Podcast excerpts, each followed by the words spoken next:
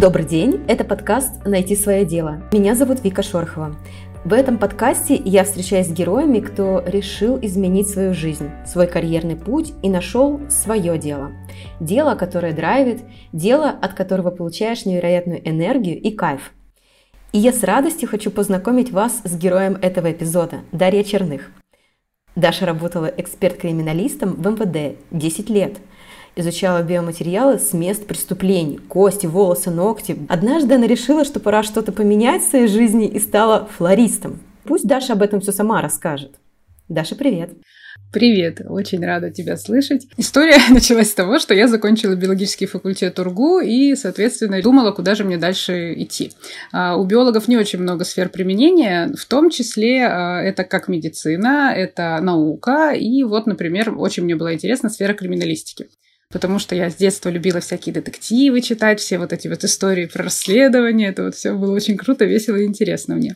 И когда я узнала, что у нас э, в городе открывается, тогда еще только-только открылась лаборатория генетическая, где а, начинали исследовать биологические следы именно методом исследования ДНК.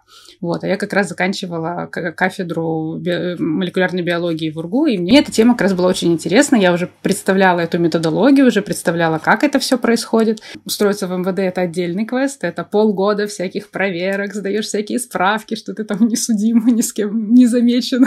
В итоге я туда устроилась, и э, где-то наверное, первые года четыре это было просто одно сплошное новое. То есть новые методы, новые способы извлечения биологического материала. То есть как бы как методологически очень много новых методов было, так и вообще. То есть это такой был этап накопления какого-то научения.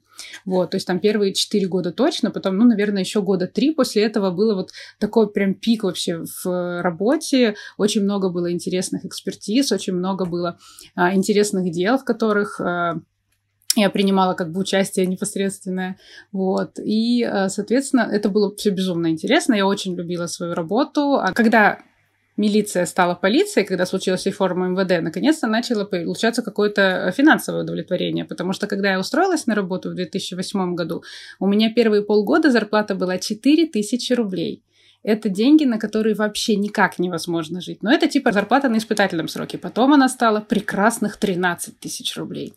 То есть как бы даже до 2008 года это безумно низкая зарплата, то есть очень-очень-очень сильно низкая зарплата. Но потом э, случилась реформа, и наконец-то государство вспомнило, что как бы для того, чтобы людям нормально работать, им нужно что-то кушать. И зарплата была 23 тысячи, то есть на эти деньги можно уже было там оплатить коммуналку и купить себе продуктов и даже иногда каких-то шмоток. Когда я поняла, что я делаю не просто интересное для меня и важное для мира, потому что в этом смысле эта работа как раз дает такое понимание, что ты делаешь что-то очень крутое, очень важное, потому что как бы бы есть четкое понимание, что от твоей работы зависит, каким мир будет дальше. То есть, как бы плохие люди сядут в тюрьму, хороших людей там освободят. Ну, это так, если совсем вот в, в переходе на какие-то простые вещи. То есть, это ну, такое дело, которое делает этот мир прям реально лучше. Я считаю, что я своими силами как бы помогала, как могла этому миру становиться чуточку лучше. В мою работу входило обнаружение следов на вещдоках, и извлечение генетического материала из этих биологических следов и исследование, сравнение с образцами, то есть определение принадлежности. То есть, грубо говоря, там, произошла ли кровь на одежде подозреваемого от потерпевшего. Вот, ну, это самый такой банальный пример. Также это были всякие разные уголовные дела по тяжким в основном преступлениям, то есть что-то очень такое серьезное, суровое. Самая большая сложность, с которой как бы я сталкивалась, психологическая, это то, что для того, чтобы понять, где обнаружить следы, то есть это ладно, как бы следы крови там на белом видно хорошо, увидел, исследовал и вперед. То если это что-то такое менее очевидное, там другие следы, либо это там черные какие-то вещи, на которых просто вообще ничего не видно, то ты должен представить, как происходило преступление. То есть ты читаешь фабулу дела в постановлении, там описывается, что, как происходило, и ты должен представить, чтобы понять, где эти следы могли остаться. Фактически это получается, что для того, чтобы хорошо выполнять свою работу, ты должен очень много всякого печального и грустного в своей голове вертеть. То есть э, для того, чтобы понять, где обнаружить следы при убийстве, ты должен представить, как происходило это убийство. А это уже не кино, это уже не книжка, которую ты читаешь, закрыл и дальше пошел. Это то, что остается в памяти, то, что остается в психике очень глубоко.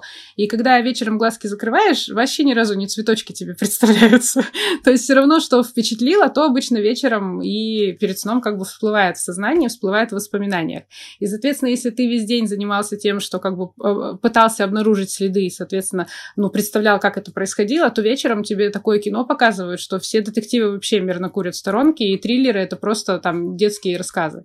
Соответственно, это было таким, ну, сложным моментом, а я очень чувствительный человек, очень впечатлительный человек. То есть, как меня, вот если так подумать, как меня вообще туда занесло, это, ну, удивительное дело и чудесное чудо, потому что как такого свободолюбивого и чувствительного человека занесло в сферу, где свобода — это нонсенс, потому что это очень четкий регламент, это очень много правил, которые надо выполнять, иначе тебя уволят. Вот. Это очень, ну, много разных особенностей, с которыми мне было было тяжело смиряться, но так как мне было очень интересно работать, я смирялась. Получается, это вот было очень, ну, как бы немаловажным таким моментом при моем решении об увольнении, что я психологически, ну, мне тяжело это было психологически. Тут как бы вообще было два варианта. Либо снижение чуткости превратило бы меня в другого человека, либо это какая-то анестезия. То есть как бы есть такая расхожая фраза, почему менты бухают, ну, потому что очень тяжело это все вывозить на психику без помощников. Что пошло не так? Что послужило триггером для смены деятельности? Как получилось так, что ты вообще кардинально поменяла свою деятельность, ушла в флористику? Ощущение, что это как, знаешь, как черное и белое, холодное и горячее, словно от чего-то неприятного к какому-то прекрасному ушла. Ну, собственно, к точки зрения психики это так и было. То есть то, что оставляло очень тяжелое послевкусие именно в вопросе процесса. То есть как бы э, эго получает свое удовлетворение, когда видит результат, когда тебе там благодарят, говорят, вот, классно, ваша работа очень нам помогла, все супер, спасибо вам большое. То есть вот, вот это результат, который приносит удовлетворение. Но сам процесс получения этого результата, он очень тяжелый. И в какой-то момент я поняла, что, ну, а что будет дальше? То есть если моя жизнь все равно, она в основном состоит из процесса, а не из результата. Процесс сложный, непростой, для психики, для кукушечки ни разу не полезный. Это как бы было один момент, который был, ну, наверное, если так в процентах прикинуть, но он был процентов 50 решения. Потом, как я говорила, что где-то лет 7 я прям от работы кайфовала. Было очень интересно, классно и здорово. А потом на девятый год работы я поняла, что а дальше что? Ну, то есть я уже знаю теперь все методы, которые можно использовать в этой организации. То есть я уже четко представляю там, что будет дальше, чего дальше не будет. Вся система на тот момент, когда я вот подумывала о том, а хочу ли я дальше так жить, начала меняться. И начала меняться в ту сторону, которая мне не нравилась. То есть мне нравилось выполнять сложные, интересные экспертизы, которые там можно было выполнять долго, там долго исследовать следы, чтобы там точно найти то, что есть на этих вещдоках. То есть зачастую прям приходилось несколько раз переделывать что-то. А система, наоборот, двигалась в направлении то, что один раз взял, посмотрел, не нашел, значит, его там нет. То есть как бы увеличение скорости с потерей качества. Я понимала, что, в принципе, типа, если вот что смотреть на карьерный рост, то в дальнейшем это какие-то руководящие должности. То есть это что-то, когда ты уже занимаешься меньше лабораторными исследованиями, которые мне были очень интересны, и больше уже контактируешь с людьми, с руководством. На момент моей работы у меня непосредственное руководство было прекрасное, это вот руководство отдела, в котором я работала, а вышестоящее руководство было не в Менько и неадекват.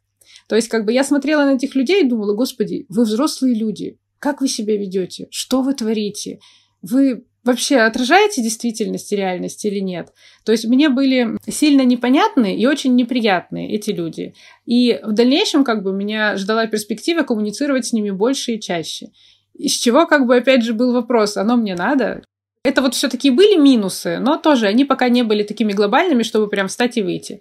Потом я что-то в какой-то момент э, страдала, значит, э, с подружкой в разговоре, как жить дальше, что делать дальше, ля-ля-ля. Она говорит, слушай, ну займись тем, тем, что тебе нравится. Тебе там цветочки нравятся, ну сходи там букетики пособирай. Ты всегда любила цветочки, сходи там на какой-нибудь мастер-класс. Где-то год, наверное, она мне это вот в разных разговорах там вставляла. Я что-то как-то откладывала, переносила. А тут в какой-то момент я такая, ну, что, попробую, хуже не будет точно я, значит, сходила на мастер-класс, и на один сходила, на другой сходила. У меня был совершенно феерический, фантастический преподаватель, просто вообще волшебная, великолепная женщина. Она очень любила цветы, и она была классным преподавателем. То есть вот этот человек, который умеет зажечь, который умеет интерес поселить, которому прям вот нравится, что он делает, и он умеет этим вдохновить. То есть прям великолепный человек, знакомством с которым я очень э, горжусь и радуюсь. Это Елена Ивановна Иванова. Я к ней вот ходила на такие мастер-классы. Шутка в том, что мне кажется, это миром было создано специально для меня, потому что она ввела эту фишку под названием мастер-класс выходного дня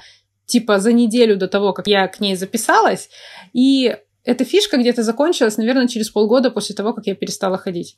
То есть, как бы мир специально мне подарил такую возможность, это было прекрасно. Где-то год я ходила на, на эти мастер-классы.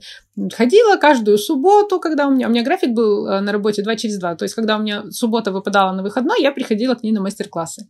Вот, получала массу удовольствия и кайфа, и понимала, что я готова платить эти деньги, чтобы мне дали возможность повозиться с цветочками. Это было прям для меня безумно классно, безумно круто. Вот. И где-то спустя год после того, как я к ней ходила, мне закрадывается мысль, что можно вообще делать это не на основе факультатива раз в неделю, а каждый день. И вот этот процесс возиться с цветочками может быть вместо процесса возиться с вещдоками. Вот. И как бы тут у меня начали закрадываться какие-то мысли. И я вот у своей преподавательницы спрашиваю, говорю, Елена Ивановна, как вы думаете, у меня получится стать флористом? На что она, как мудрый человек, говорит мне, если хочешь, то, конечно, все получится. То есть, если ты захочешь, то, конечно, получится. Но обязательно подумай, обязательно все взвесь, обязательно подумай, потому что, ну, Вообще все взрослые люди представляют, что такое как бы суровая реальность и прекрасные желания. То есть прекрасное желание возиться с цветочками, но есть суровая реальность, как что-то кушать, э, откуда-то получать деньги и так далее. И понятно, что если ты такой выходишь из одной сферы и пытаешься зайти в другую, то это не так, что и тут тебя все с распростертыми объятиями, значит, разрывают на части с желанием дать тебе денег за твое прекрасное творчество. Как бы никто вообще в очередь не выстраивается, чтобы отдать тебе свои деньги в обмен на прекрасные цветочки. И как бы у меня было очень много сопротивления с внешних сторон. У меня очень э, тяжело моя семья принимала вообще даже гипотетическую теоретическую возможность такой смены. То есть, когда я вообще в семейной своей системе озвучила про то, что я подумываю, а не уволиться ли мне, я подумываю, а не стать ли мне флористом, я просто офигела от того объема сопротивления и страха, которое на меня снаружи ухнуло. Потому что, как бы, ну, спасибо, я сама переживаю, спасибо, я сама боюсь. Но когда выяснилось, что кроме меня боятся еще все окружающие, за меня, конечно, но все-таки. Вот. Это как бы мне ни разу не, не придало ни уверенности, ни каких-то сил. Это было очень тяжело. Прям мы полгода с моей мамой ругались, прям вообще по-страшному. Она была категорически против. Это с учетом того, что у меня просто на редкость чудесные отношения с мамой. То есть как бы вообще у меня очень близкие отношения с мамой. Там э, я ее хороший друг, она мой очень такой добрый, хороший товарищ. То есть у нас с ней вообще очень душевные отношения. Но есть маленький нюансик. Она очень четко представляет, что такое хорошо и что такое плохо. Вот что такое хорошо, это единственный ее вариант, и других вариантов быть не может. Вот. А когда тут выяснилось, что что-то из суровой реальности не вписывается в ее понятие хорошо, у нее это, конечно, вызвало адовое сопротивление и попытку меня переубедить. Вот, как бы, но тут спасибо моему, конечно, упрямству, которое тоже от мамы, вот, что как бы меня очень сложно переубедить, если я в чем-то уверена. Она смирилась с происходящим где-то через полгода-год после того, как я уже все сделала. Когда снаружи стало прилетать, что типа, о боже, как это круто получается, там, ну, как бы, что значит круто получается? Цветы — это прекрасный материал, с которым, работая, ну, сложно сделать фигню. То есть спасибо цветам за то, что они такие совершенные создания природы. Даже если у вас руки не из плеч, есть шанс, что получится красиво, когда вы с ними работаете. Поэтому цветочные мастер-классы — это беспроигрышный вариант. Цветочные мастер-классы — это тема, потому что даже если э, Бог не наградил вас особыми талантами во флористике, цветы настолько прекрасны, что они ну, простят вам очень много ошибок. Вот. А в самом начале понятно, что даже с моей там базой в течение года мастер-классов выходного дня это все равно, ну, как бы, э, не сказать, что это прям образование. То есть дальше надо много учиться. Когда я только вот начала думать о том, что можно поменять сферу деятельности, то есть как бы разрешить себе вот это очень такой момент э, полный сопротивления и очень сложный, потому что как бы это какое-то решение, после которого у тебя появляется цель и направление. А пока ты не принял решение, что вот можно так, то ты ничего не можешь сделать в этом направлении, потому что направления нет. На момент, когда я собира... когда я только начала ходить на эти мастер-классы и спросила, сколько стоит курс, там у нее был курс типа основы флористики, и он стоил, по-моему, около 30 тысяч. Я сначала такой, о, как дорого. А потом, когда я уже поняла, что, может быть, я буду увольняться, для меня это перестало быть дорого. То есть я поняла, что, блин, да не, нормально, нормально, да, там типа пару месяцев подкладываю, в принципе, можно, да, да, да, все. И это вот к вопросу о том, что когда ты принимаешь какое-то решение, возможности оцениваются по-другому. И пока я еще работала, я мудро прошла это обучение. То есть пока у меня еще была стабильная зарплата, я как бы вошла в первое же обучение, которое мне могло дать какую-то хоть минимальную уверенность в том, что как бы у меня получится, в том, что, что это такое вообще, в какой сфере я собираюсь там себя пробовать и себя реализовывать.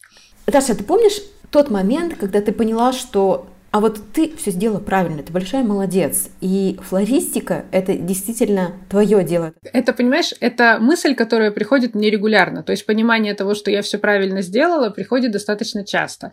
А, это в основном в моменты обратной связи от клиентов. То есть, когда я отдаю букет, и я вижу вот этот восторг в глазах, типа, вау, как красиво, спасибо вам огромное, так классно, они такие чудесные. В этот момент у меня просто все внутри поет и танцует, и я понимаю, что, блин, да, классно. А второй момент — это когда я разговариваю со своими коллегами с прошлой работы, и они мне рассказывают, типа, как сейчас то место, где я работала тогда.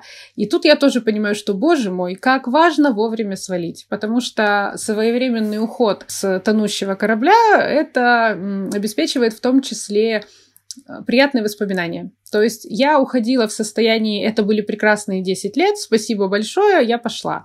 Вот. Если бы я уходила позднее на года два хотя бы там, то вряд ли послевкусие было бы такое. А так, как бы я ушла по своему желанию, когда мне перестало, даже не то, что перестало быть интересно, я перестала мочь это вывозить. Я вот помню фразу начальника высокостоящего, и он в какой-то момент сказал, «Э, Дарья Николаевна, я думал, вы более выносливая личность. Вот эта мне фраза так запомнилась, потому что вот сколько я разных сложностей выносила в процессе работы, как бы этот чувак вообще не знал. И поэтому в смысле более выносливая. Более выносливая, чем что? чем работать 20 лет как бы до состояния, что просто уже кукушечка отъехала, и потом, выйдя через 20 лет из этого заведения с мыслью, а что я делала там последние 10 лет, вот, нет, вот настолько я точно не выносливая. Понимание того, что я все сделала правильно, оно именно вот от того, что то, что я сейчас делаю, это очень круто, и то, что я ушла именно тогда, а не позже, там не стала откладывать, потому что потерь, которые я как бы потеряла при увольнении, они огромные, и в плане какого-то жизненного комфорта это, э, это огромные потери, потому что понимание того, что как бы зарплата а, в госорганах это когда она тебе приходит на карточку, ты, грубо говоря, она не зависит от того, сколько часов ты отработал. То есть ты отрабатываешь столько часов, сколько тебе государство прописало. Там задерживаешься ты на работе или не задерживаешься, это вообще никого не интересует, тебе переводят как бы фиксированный объем денег. Вот. А когда ты работаешь сам на себя, то твои доходы, они не самозарождаются. Для того, чтобы у тебя что-то появилось, ты должен очень много вложить сил, очень много потратить э, даже не то, что времени, то есть там даже непонятно, что тебе сделать, чтобы у тебя появились деньги. И в начале в самом ты вообще не понимаешь, ты вообще когда-нибудь дойдешь до уровня своей зарплаты с прошлого места работы или вообще никогда не дойдешь? То есть как бы как вообще жить дальше? Летом будет пять лет, как я уволилась, пять лет, как я считаю себя флористом. Слушай, сейчас создается картина такая, что после прежней работы у тебя сейчас вокруг все в цветах, все красивое, никаких проблем нет, делай себе букеты, создавай красоту. Но я полагаю, что есть э, вопросы, которые приходится постоянно решать. Опять же, работа с поставщиками, коммуникация, может быть, там с людьми, с партнерами какими-то. Да, в конце концов, понимание красоты у каждого свое – даже если у тебя нет чувства вкуса. Да? Расскажи об этой стороне своей работы текущей. Да, есть такая прекрасная иллюзия, что флорист — это такая цветочная фея, которая порхает от одной вазы с цветами до другой, собирает волшебные букеты и просто вот очереди жаждущих их вручает за баснословные деньги. И каждый день там на своем Бентли подъезжает от своего прекрасного загородного дома к своему магазину в центре города. Вот. Ну, это как бы близко к реальности примерно никак вот, как бегемоты к балету. На самом деле сложностей очень много, они очень в разных сферах лежат. То есть, начиная от того, что продажа чего-то, это общение с человеком, общение с клиентом, это поиск этого самого клиента, потому что, ну, как бы люди не стремятся там расширить свои границы до, до какой-то новой услуги. То есть это вот тоже, кстати, отдельный момент, что э, человек делает, как ему проще. И проще это купить что угодно в магазине у подъезда. И только начинает формироваться вот эта схема про то, что э, что-то решает человек, что-то решает какой-то клиентский сервис, что-то решает индивидуальный подход. То есть вот э, это момент качества жизни и коммуникация именно напрямую с человеком, который тебе собирает букет, это вопрос тоже про качество жизни. То есть, ну, проще зайти и взять, что лежит, не думая о том, что оно может не понравиться человеку, которому ты даришь, оно может там простоять там два часа и завянуть. Ты можешь не найти то, что ты хочешь. И как бы, ну, разные как бы моменты, которые о которых человек просто не задумывается, потому что делает как проще. Если человек уже сконцентрирован на том, что он хочет, чтобы его жизнь была лучше базового уровня, тогда уже появляется вот этот момент, что он хочет выбрать красивые цветы, не просто подарить для галочки букет, а выбрать именно что-то, что понравится. Тогда уже это другой уровень коммуникации. Э, я, например, не продаю там типа 21 розочку в пленочке, вот, я очень люблю миксовые букеты, когда один цветок подчеркивает другой, когда э, много разных компонентов, которые между собой взаимодействие создают вот эту вот вау-картинку. То есть у меня очень многие клиенты говорят, Даша, мы даже не знали, что такие цветы в природе есть, которые вы в букеты ставите. Я преследую цель в человеке затронуть вот это именно восторг и восхищение, чтобы увидев что-то прекрасное, человек восхитился чудом природы. Я всегда стараюсь, чтобы э, ассортимент цветов был не самый банальный. Ты сказала вот касаемо понятия красоты у всех разное. На предыдущей работе все было четко и понятно. Сделал экспертизу, нашел следы, молодец. А тут сделал букет, тебе он нравится, тебе он кажется красивым. А клиент, например, смотрит и понимает, что вот, а он хотел другое. То есть зачастую если возникает какое-то непопадание в пожелание клиента, то это именно непопадание в ожидание. То есть, если это букет не по картинке, а как бы по описанию, то это может такое быть будем честны, такое бывает прям сильно редко. То есть вот так вот, чтобы мне сказали, что давайте переделаем, давайте что-то добавим, у меня было буквально пару раз за пять лет. И это было из разряда типа, давайте уберем сухоцветы, потому что я боюсь, что девушке они не понравятся. Ну, то есть как бы нет уверенности в том, что они не понравятся. Но а вдруг, и поэтому давайте. То есть как бы это все тоже не проблема, такое бывает, как бы мы все, все переделали, все в итоге я сделала, все отправила, все понравилось, все остались довольны. Вот, все прекрасно. Понятие красоты у всех разное. И это, конечно, сложно, очень сложно. И Потому что первая мысль, которая в психику приходит, это что со мной что-то не так. Мой букет не понравился, значит, я плохой флорист. Все, закрываем лавочку, там, не знаю, выбрасываем холодильник, э, идем там заниматься чем-то другим. Вот. Ну, кстати, будем честны, про заниматься чем-то другим у меня только один раз за пять лет была мысль, и это было просто в состоянии дичайшего стресса и, и психологического выгорания, до которого я себя довела. Это было только один раз. Если раньше я считала, что я делаю мир лучше, чем что делаю классные экспертизы и там э, помогаю злу быть наказанным, ну, это есть совсем упростить картинку, вот, то сейчас я делаю мир лучше тем, что я делаю его красивее, я увеличиваю количество красоты в мире. Люди из моего окружения стали цветов получать больше потому что появилась я, и у людей, как бы у там хороших друзей и у знакомых, у них сложилась вот эта связка, что, о, нам нужны цветочки, мы позвоним Даше, а не зайдем в, в ближайший там э, магазин и купим 11 красных розочек. И Даша сделает какой-нибудь интересный, прикольный букетик. В букете же есть два компонента. Есть первый компонент, который подарила природа, за что ей большое спасибо. Но вторая компонента, если мы говорим про сложный букет, это именно э, то, что сделал человек. Это то, как именно он эти цветы между собой соотнес, что он добавил, что там было еще, там, допустим, какие-то веточки или какие-то сухоцветы, как вот это вот, допустим, э, неживая э, сухоцветная компонента подчеркнула живость цветка. То есть вот оно же все друг с другом взаимодействует, и букет рождает более сложные эмоции. Потому что цветами можно же передать разные настроения. Можно там передать желание поддержать в какой-то сложный период. Можно, э, наоборот, какое-то впечатление впечатление произвести чего-то прекрасного, вдохновенного, легкого, вот типа влюбленности. То есть как бы вот разные чувства можно передать цветами по-разному. Поделись лайфхаками своими личными. Я знаю, что, например, перед тем, как составить букет, ты просишь фотографию того, кому букет будет предназначаться, и уточняешь характер человека, его вкусы и так далее. И сама, когда я у тебя заказывала, очень часто я сталкивалась с тем, что люди, которым я дарю, говорят, ничего себе, это то, что мне нравится. А еще у тебя есть классная опция, когда ты напоминаешь клиентам о том, что у них подходит какое-то праздничное событие и так далее. Вообще, я считаю, что вот быть таким частным флористом – это определенная тоже специфика. Я не делаю по 50 букетов в день, то есть у меня нет такого потока, и я стараюсь каждому заказу подойти более индивидуально. И когда мне говорят, что типа нам нужен букетик на такое-то число, я всегда стараюсь расспросить про человека, то есть чтобы у меня была минимальная хотя бы картинка, какой-то минимальный образ. Зачастую э, очень классно получается, когда мне скидывают фотографии человека, потому что тогда становится понятно, там по чертам лица очень много понятно у человека, по цветам цветам в одежде, то есть э, какой-то образ человека уже складывается. И тогда можно сделать букет, который будет не просто красив сам по себе, он будет еще состоять из тех компонентов, которые человеку точно зайдут. То есть я всегда расспрашиваю про любимые цветы, если они есть, про любимые цвета человека. То есть иногда бывает, что человек прям, ну, какой-то цвет так любит, что он у него присутствует в одежде, в интерьере, там, в аксессуарах, везде, везде, везде. И он, и ему действительно созерцание этого цвета доставляет огромное удовольствие. И тогда, конечно, мы этот цвет добавим в букет и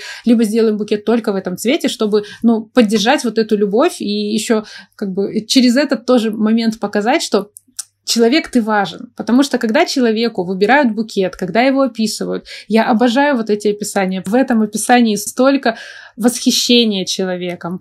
И как бы человек потратил время на то, чтобы его описать, он в своем сердце как бы вспомнил образ этого человека, он э, описал его именно теми словами, вот, которые счел нужным. Он там нашел фотографию, которая ему нравится, и приложил ее. Этот момент в жизни дарителя не менее важен, чем момент вручения потому что в этот момент происходит как бы вот рождение этого тепла, которое потом будет преобразовано в букет и будет э, реализовано при дарении. Что касается вообще форм, в какой можно заказать букет, мне кажется, безумно удобные схемы с напоминаниями. У меня это называется как цветочное сопровождение. То есть есть вообще разные варианты, как можно получить букет. Можно его просто заказать к определенному числу, то есть как бы позвонить, написать, сказать, нам нужен букетик, и дальше мы уже вступаем в диалог, в котором я выясняю разные подробности. Вот. Можно оформить а, цветочное сопровождение. Это может быть там семьи или организации. Когда мы заранее обговариваем даты, и я эти даты себе записываю, записываю и бдю. И где-то накануне, там, за несколько дней, за неделю я переспрашиваю, планируется ли в, этот, в эту дату вручение цветов. Потому что, ну, действительно, бывает так, что, как бы, допустим, решили дарить что-то другое, и это не цветы. И как бы я никого ни к чему не принуждаю, я просто уточняю. Если в этот раз нет, то все отлично, прекрасно, просто в этот раз нет. Это, ну, очень удобная схема, что вы не забывайте. Для меня это возможность планирования. То есть для меня это удобная возможность, что я точно заранее спокойно закажу цветы, все найду, у меня не будет никакого стресса. То есть для меня это тоже определенный комфорт, определенные удобства. Вот. И также есть такая штука под названием а, цветочная подписка. Это когда мы проговариваем на то, что я привожу вам в определенной периодичностью цветы. То есть мы обсуждаем бюджет, мы обсуждаем периодичность, и мы обсуждаем, допустим, там, какую цветовую гамму вам хочется видеть. У меня есть такой вопрос. А есть ли у флористов какие-то табу? Или, может быть, личные у тебя табу? Например, ну, я сейчас придумаю, никогда нельзя дарить желтые тюльпаны мужчине э, любимой девушке. Слушай, ну, вообще, как раз флористы, мне кажется, отличаются тем, что у них нет табу. Потому что, как сказать, а, нет, есть одно табу. Никогда нельзя дарить цветы плохого качества. Ну, в смысле, никогда нельзя ставить в букет цветы плохого качества. Потому что, ну, вот это да, это, наверное, табу. А вот что касается э, оттенков, что касается каких-то типов цветов, это как раз вопрос к тому, что их создала природа. Как, в смысле нельзя? Почему нельзя? Природа, когда создавала, вряд ли думала о том, что желтый цвет разлуки, кошмар, все, убираем желтый цвет из цветов. Ну, как бы, это же не так. Вот, то есть, когда мы говорим про полноту картины мира, мы забываем про то, что есть цветы, которые что-то символизируют. Потому что природой создавалось это все без дополнительных смыслов, без дополнительных символов несмотря на то, что я очень чуткий человек, суеверия из разряда э, лианы — это мужегонники, там этот, кто у нас там, плющ нельзя в доме с мужчиной, мужчина сбежит из дома. Ну, это вот для меня это из разряда какой-то ереси. То есть, как бы, блин, люди, о чем вы? Цветок, он живой, все, как бы на этом его, э, скажем так, действие на ваш мир заканчивается. Днем они вырабатывают кислород, ночью они потребляют, но в количестве меньшем, э, чем вы можете почувствовать. То есть как бы цветы это априори классно, полезно и для глаза, и для мозга, и для здоровья, и для психики, для всех как бы сфер человеческой жизни. Не могу не спросить про финансовую сторону вопроса. Мы когда говорили с тобой про твою предыдущую сферу деятельности, ты рассказывала про то, какая у тебя зарплата была когда ты начинала, потом, когда была перестройка, вот этой полицейская перестройка. Вот сейчас, насколько прибыльно заниматься таким бизнесом? Тут понимаешь, насколько прибыльно заниматься таким бизнесом, это обобщение. Опять же, это как все менты козлы, все врачи там с корявым почерком. Вот. А, я не знаю, насколько прибыльно заниматься таким бизнесом. Я могу сказать, насколько у меня это получается, прибыльно или неприбыльно. То есть, как бы это же все только через призму моего опыта, а мой опыт, он достаточно специфический. То есть, как я уже говорила, я достаточно упрямый человек и достаточно в каких-то вопросах бескомпромиссный. То есть, я стараюсь делать то, что мне максимально интересно. Я в связи с этим не занимаюсь просто перепродажей цветов, там типа купил там пачку розы, перепродал ее по 7, 9, 11, 15 штучек.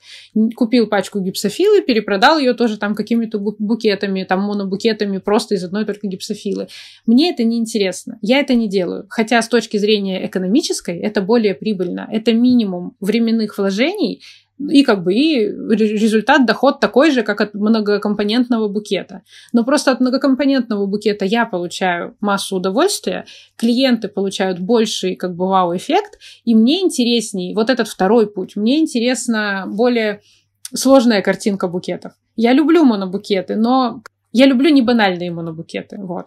То есть, как бы, вот говорю, там, 15 бордовых розочек, это не ко мне. Сложный букет, где розы в том числе могут быть, как бы, я не говорю, что это какой-то не такой цветок, что сам цветок банальный, цветок не банальный. Но именно вот какие-то сложные сочетания, какие-то интересная компоновка, вот это да, это вот тема, которая мне очень интересна. В связи с чем это накладывает определенные ограничения на финансовую компоненту. То есть при таком раскладе получается, что у меня должен быть всегда большой ассортимент цветка. Соответственно, чем больше ассортимент, тем чаще бывают списания этого цветка, когда ты его там не успел продать, пока он был свеж и прекрасен, и он у тебя в итоге переезжает из холодильника на стол, потому что ты понимаешь, что он уже, ну, как бы ты его уже не продашь, потому что он уже не простоит у клиента долго. А моя цель в том числе, чтобы цветы максимально долго радовали. То есть, как бы, когда цветок перестает уже, ну, как, когда я понимаю, что он уже не простоит там долго у клиента, я его не продаю. Вот. Соответственно, как бы при таком подходе у меня достаточно большие списания, что тоже, опять же, не позволяет мне заработать на Бентли и на загородный дом.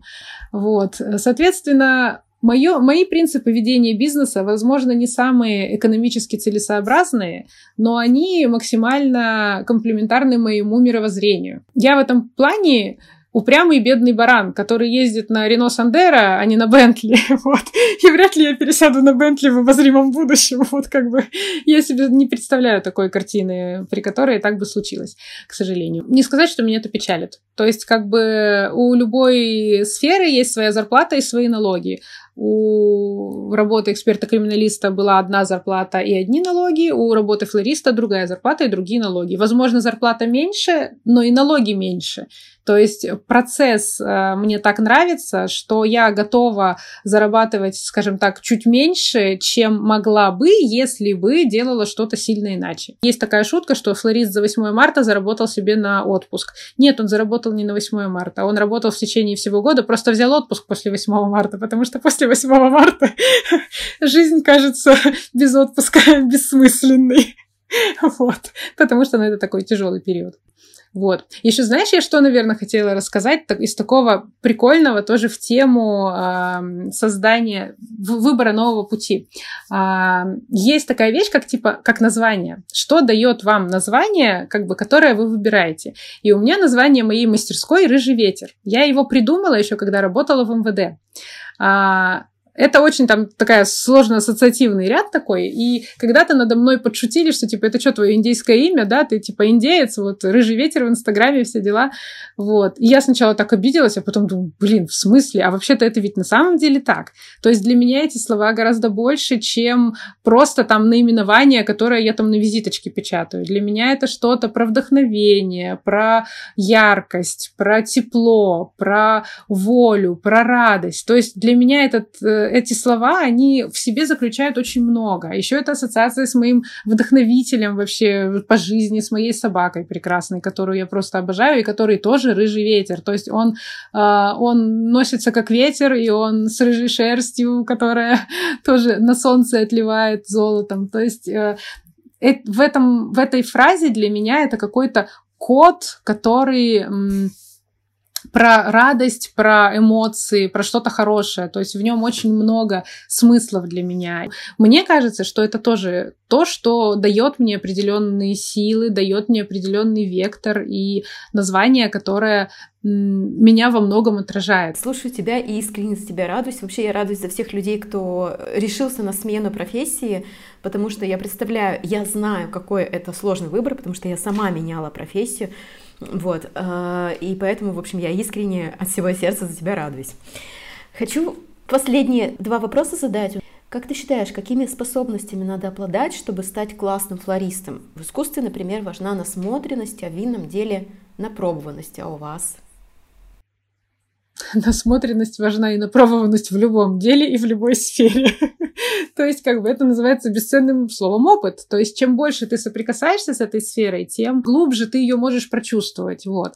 А, то есть, опыт — это прям необходимая вещь. Потом а, как можно получить этот опыт, как можно получить знания. Это в первую очередь желание. То есть если есть непреодолимое желание развиваться в какую-то сторону, то после этого тебе становится доступно все. Ты начинаешь рыть землю в поисках информации, ты начинаешь воспринимать мир под углом вот этого нового вектора развития. То есть ты начинаешь мир видеть немножко, чуточку иначе и искать везде пазлы своей новой мозаики. То есть как бы тебе везде видятся цветы, у тебя фокус внимания на них заостряется. Ты идешь по улице, ты видишь там цветочный магазин, ты э, приезжаешь в какое-то там путешествие в другой город, ты видишь совершенно другой ассортимент цветов, там даже на клумбе возле домов. И это все как бы складывается в то, что какое классное сочетание, какая интересная, какое интересное сочетание фактур, какое интересное сочетание там цветов. И это все можно применить при изготовлении букетов. То есть, допустим, увидела в лесу какое-то удивительное де- дерево, удивительной формы, и ты понимаешь, что ты можешь такую же форму повторить в букете, и это будет офигенно классно выглядеть. То есть это про фокус внимания. И когда твой фокус внимания становится на определенном деле, то э, начинает складываться все. И какая-то новая информация поступает. И ты находишь обучение, которое тебе дают именно, э, ну, как бы именно то, чего не достает в картине мира. И ты становишься более внимательным при работе. То есть ты в свою работу эту внимательность тоже направляешь. Вот. То есть, э, мне кажется, при принятии решения ты начинаешь видеть вектор, и фокус внимания смещается именно... Он становится более узким, и ты начинаешь вычленять везде все, что имеет отношение к этому новому пути, новому вектору. Классно. Ты ответила на мой второй вопрос. Поэтому, э, Даша, спасибо тебе большое. Я желаю тебе от всего сердца, пусть больше в твоем мире будет прекрасных цветов, хороших клиентов, а мир с тобой и правда становится лучше. Спасибо тебе большое. Спасибо, что пригласила. Мне очень приятно было вот окунуться в воспоминания и какие-то подвести тоже промежуточные итоги. И это было очень здорово и полезно. Спасибо большое. Даша, спасибо. Пока. Пока.